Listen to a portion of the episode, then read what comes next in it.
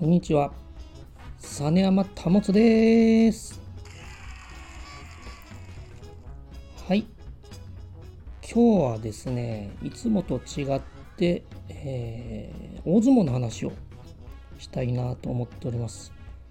実は実山、かなり昔からの大相撲ファンでございます。まあ、昔からといっても昭和の後半からですね、昭和の後半、時代で言うと凛子時代あたりから相撲を見始めまして本格的にがっつり見るようになったのは千代の富士全盛後半からまあ、若鷹の台頭あたりまではしっかり見ておりました。星取り表までつけるほど見ておったんですが、まあそういう感じで、好きな力士、最初は北天佑好きでしたね。名大関。もう両手の力が強い。握力両手左右100キロぐらいあってもう四つになったら一気にもう走りな走ってもうかけながら一気に釣って釣って出すという北天佑好きだったんですけどなんとまあ昨日初場所千秋楽琴勝峰と貴景勝の一番。その北天佑の義理の息子である大関貴景勝が見事に勝ちましてこれにて久しぶりの優勝ということで、まあ、あの久しぶりに大関、横綱照ノ富士休場ということで、大関が優勝して場所を占めたと。久しぶりですね。とにかく最近大関っていうのは不甲斐ない形、不本意な成績が続いてた中で貴景勝が見事最高番付の貴景勝が優勝という形で、まあ、場所は閉まった13勝、あ、12勝3敗ですかね。えー、まあ、見事に優勝ということで、おめでとうございます。で、まあ、その賞を勝った後の、まあ、インタビュー、表彰式の後のインタビューがまた良かったですね。あの、近頃はまあ、平マイク優勝が多かったこともあって、割とインタビューが、まあ、笑いあり涙ありっていう感じで、まあ、それはそれですごくとてもあったかくていい感じだったんですけど、今回の貴景勝のインタビューっていうのはまさにその、彼が大関昇進の時に言ってた武士道精神ですね。この勝っても負けても感情を表に出さずにとにかくもう素晴らしい。もうまた一歩一歩精進していくと。いうまたこれまでの支えてくれた皆さんに感謝とともに精進していくという言葉。そこにはまあ笑顔もそうそういう感情を揺さぶるような動じる感じもなくまさに最初の師匠の貴乃花横綱貴乃花を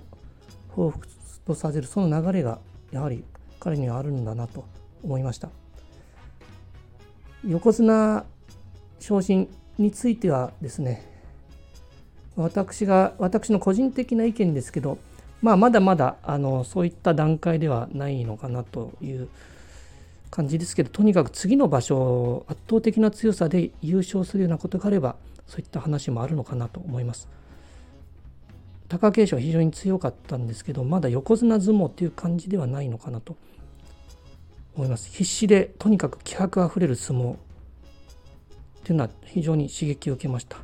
本当にお疲れ様でした。おめでとうございました。でですね。まあこの相撲の話になると実はもう終わらないんですよ私は。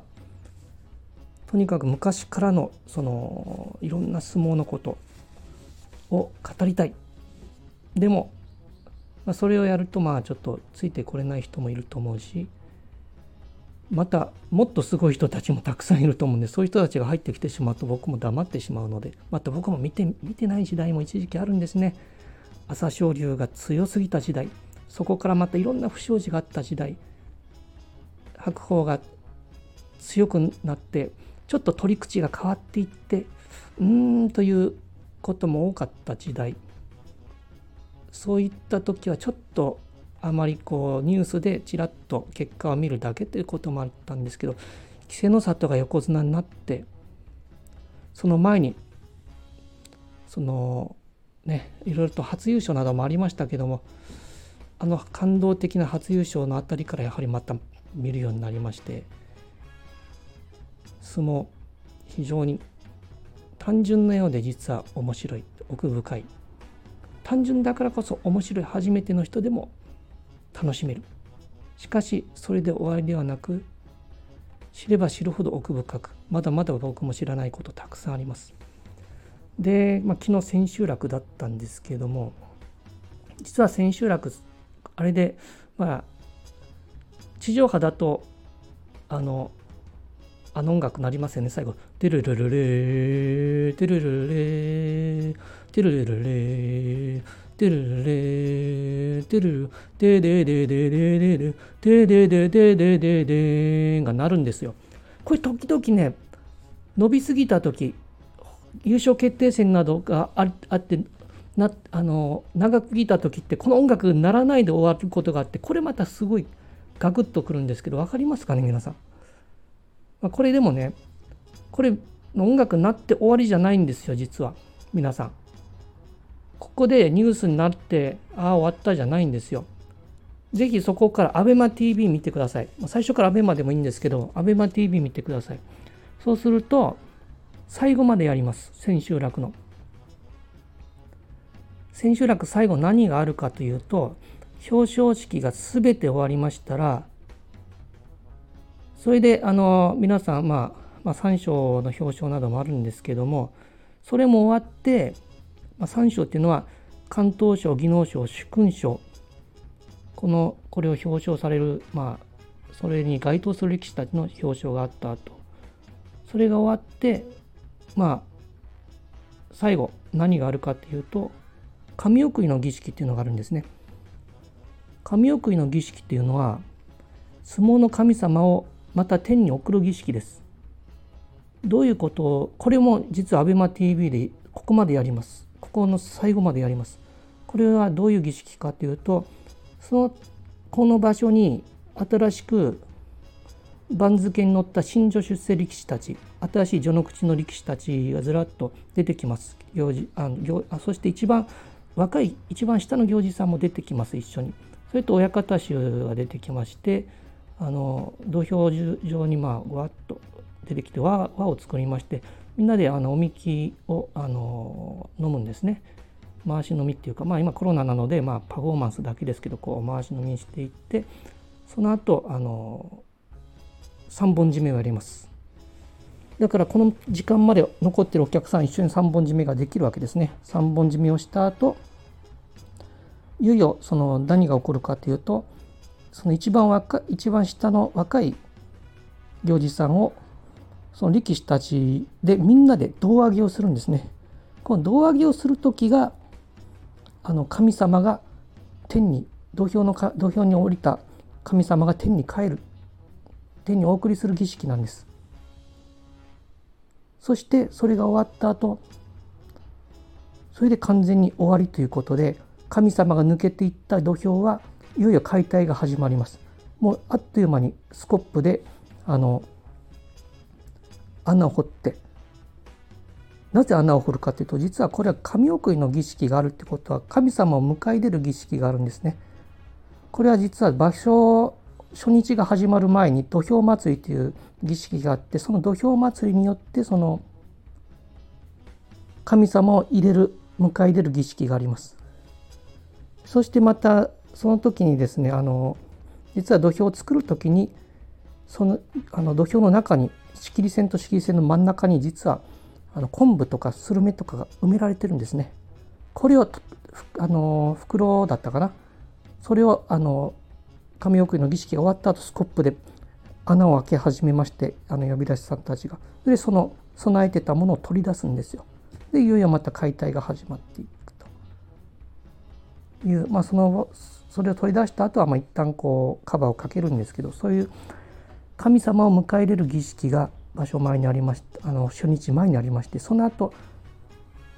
千秋楽全ての取り組み全ての表彰式が終わった後神送りの儀式が行われる。このかあの神あ土俵の祭り神様をお迎えするものは日本相撲協会の YouTube チャンネルでライブ配信もされてますしまた後日見ることもできます。また神送りの儀式は ABEMATV で最後まで見ることができますので千秋楽まだ終わった後もうちょっと大相撲の余韻に浸りたいという方はぜひ ABEMATV で最後の神送りの儀式まで見てみてください。こういった儀式を見た時にああ相撲って神事なんだなとただのスポーツではない神様をお迎えして神様をお送りする儀式なんだなっていうのが分かります。伝わります。そういう意味でやはり横綱っていうのは綱を締めてるっていうのは締め縄を締めてるっていうのはやはり神様なんですねそういう神様ということをなんだと大関までとは違うまた横綱はまた別格なんだということを考えた時に果たしてその横綱っていうのはただ勝てばいいのかなと私はあの思ったわけです。そしてそのそれが何何だかただの格闘技とか、まあ、格闘技も素晴らしいんですけど格闘技とはまた違うと。ただ格闘技相撲は格闘技みたいに勝って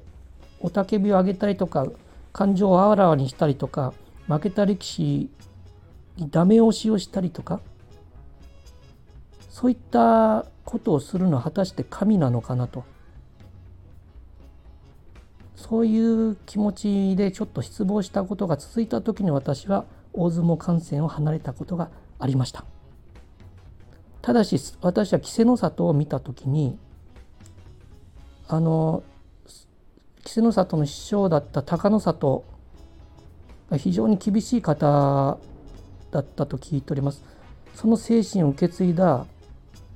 稀勢の里のあの表情や勝った時の涙。あれはもう感情を抑えることができなかった涙。を、えー、見た時に普段無表情っていうかひょうひょうとしてた稀勢の里があの涙が溢れた時にああ彼は本当にすごいんだなと思いまして。それからまた相撲をよく見るようになったんですね、えー、話は長くなりましたけどもとにかく相撲は奥深くてあの楽しいです。本当に素晴らしい。またいつか巡業や本場所を見た時あの音ですね。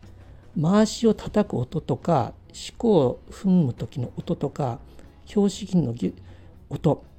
呼び出しさんの拍子木の音など全て臨場感素晴らしくてぜひぜひあの大相撲見てみてください。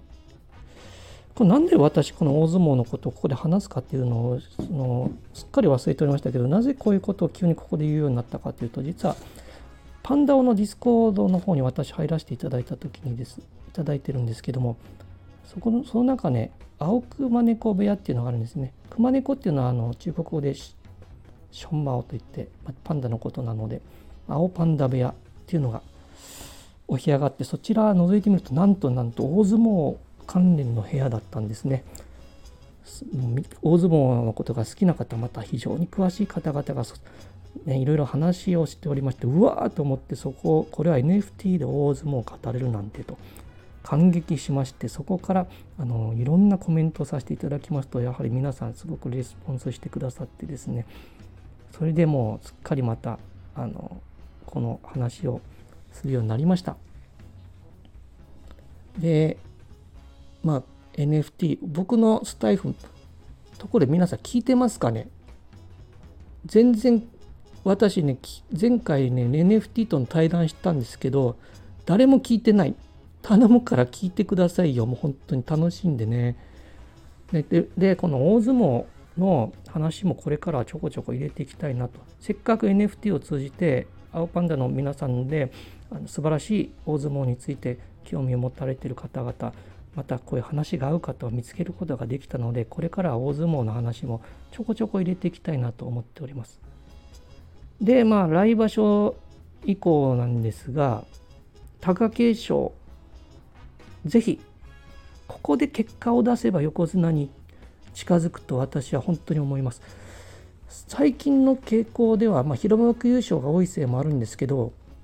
広幕優勝で一気に番付を駆け上がってしまうもので次の場所が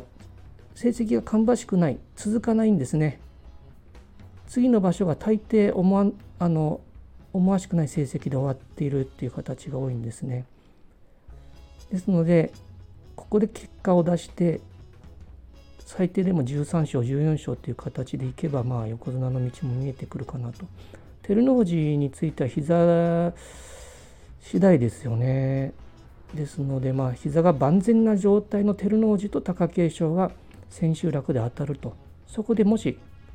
貴景勝が勝てばまあ横綱も見えてくるのではないかと思います。で関脇以下が非常に今群雄割拠の時代といいますか。有望な若手が大変伸びてきていると形ですよね。彼らがその小結関脇の中からどうやって抜きに出ていくか一歩抜きに出るかというのも非常に興味深いところであります。また重量では朝乃山ですね。これは来場所幕内に戻ってくるかもしくはもう一場所かかるか分かりませんが朝乃山がまた戻ってきて一気に三役の辺りまで駆け上がってきた時がまたこの豊昇龍や若隆景といったまた阿炎そういった琴勝峰もそうですけどそういったメンバーの中に食い込んできてどういうふうな争いになっていくかっていうのが楽しみです。またその大関になったからこのところ大関になってから一気に失速する力士が非常に多いのでそういった形でがっくりされしてしまうことが非常に多かったのでこの本当に横綱になる力士は大関っていうのは非常に短期間で通過点としてあ一気に上がっていきますのでそういった力士をぜひ見てみたいですね。朝乃山の大関復帰ももちろんですけど一気に駆け上がる力士早く出現してほしいなと思います。また重量以下で重量の中で私が注目しているのはあの金峰山ですねカザフスタン出身の金峰山彼は私はうまく型ができればまたその相撲の技術がつけばですねあのバルトのような力士になるんじゃないかなと思います。体格も見事なもので馬力がすごい。まだあの大一応が言えない状態なんですけど今回も本当に優勝に準ずるような成績を残しています。少し終盤肩を痛めてあのね千秋楽もちょっと残念な負け方をしましたけどまあ2桁11番ですか12番ですか勝ってますしまあ場合によっては来場所新入幕ということもあるあるでしょうけども彼がまた型をつけていけばもう非常に強いんじゃないかなと思います。といった重量などもまた重量でもまた期待の力士など上がってきてますので、まあ、今後が期待ということで、えー、まあ、このパンダオさんと出会うことができてですねまたこういうもう一回大相撲もう一回本腰入れていろいろ見てみたいなという気持ちになりました本当にありがとうございますで合わせてですね私の NFT の方も、まあ、なんか盛り上がっていけばなと思うんですけど、まあ、こちらはねなんかみんな見えてないんじゃないですか僕の NFT ツイート見えてますか皆さん。レスポンスなさすぎですけどもね。まあでも私が好きなこの大相撲の良さもっともっと皆さんに知ってもらいたいなっていうのがあって今回長くなりましたけどこのように語らせてもらいました。景勝関、本当におめでとうございます。また、神送りの儀式もぜひ見てみてください。あ、こんな胴上げとか土俵でやるんだと。でも、ただの胴上げじゃなくて、神様をお送りしてんだなと、神事なんだなと。それがわかると思いますので、まあ、その、アベマ TV ぜひ見てみてください。以上、長くなりましたけど、大相撲を語るコーナーでした。はい、それではエンディングです。サニアマンワールドメッセージ募集してます。何でもいいですよ。大相撲のことでもいい、NFT のことでもいい、実山保のことでもいい、実山保世を忍ぶ仮の姿なんですけど、話せるものは話します。ということで、今回いかがだったでしょうか初めての大相撲企画、これからまた時々やっていきたいなと思っておりますので、相撲好きの方のメッセージお待ちしてますよ。コメントお待ちしてますよ。いいねお待ちしてます。ということで、サネマンワールドでした。ごきげんよう。さよなら。じゃーん、じゃーん、じゃーん。チャラララ、チャラララ、チャララ、チャララララララ、チャララララララ。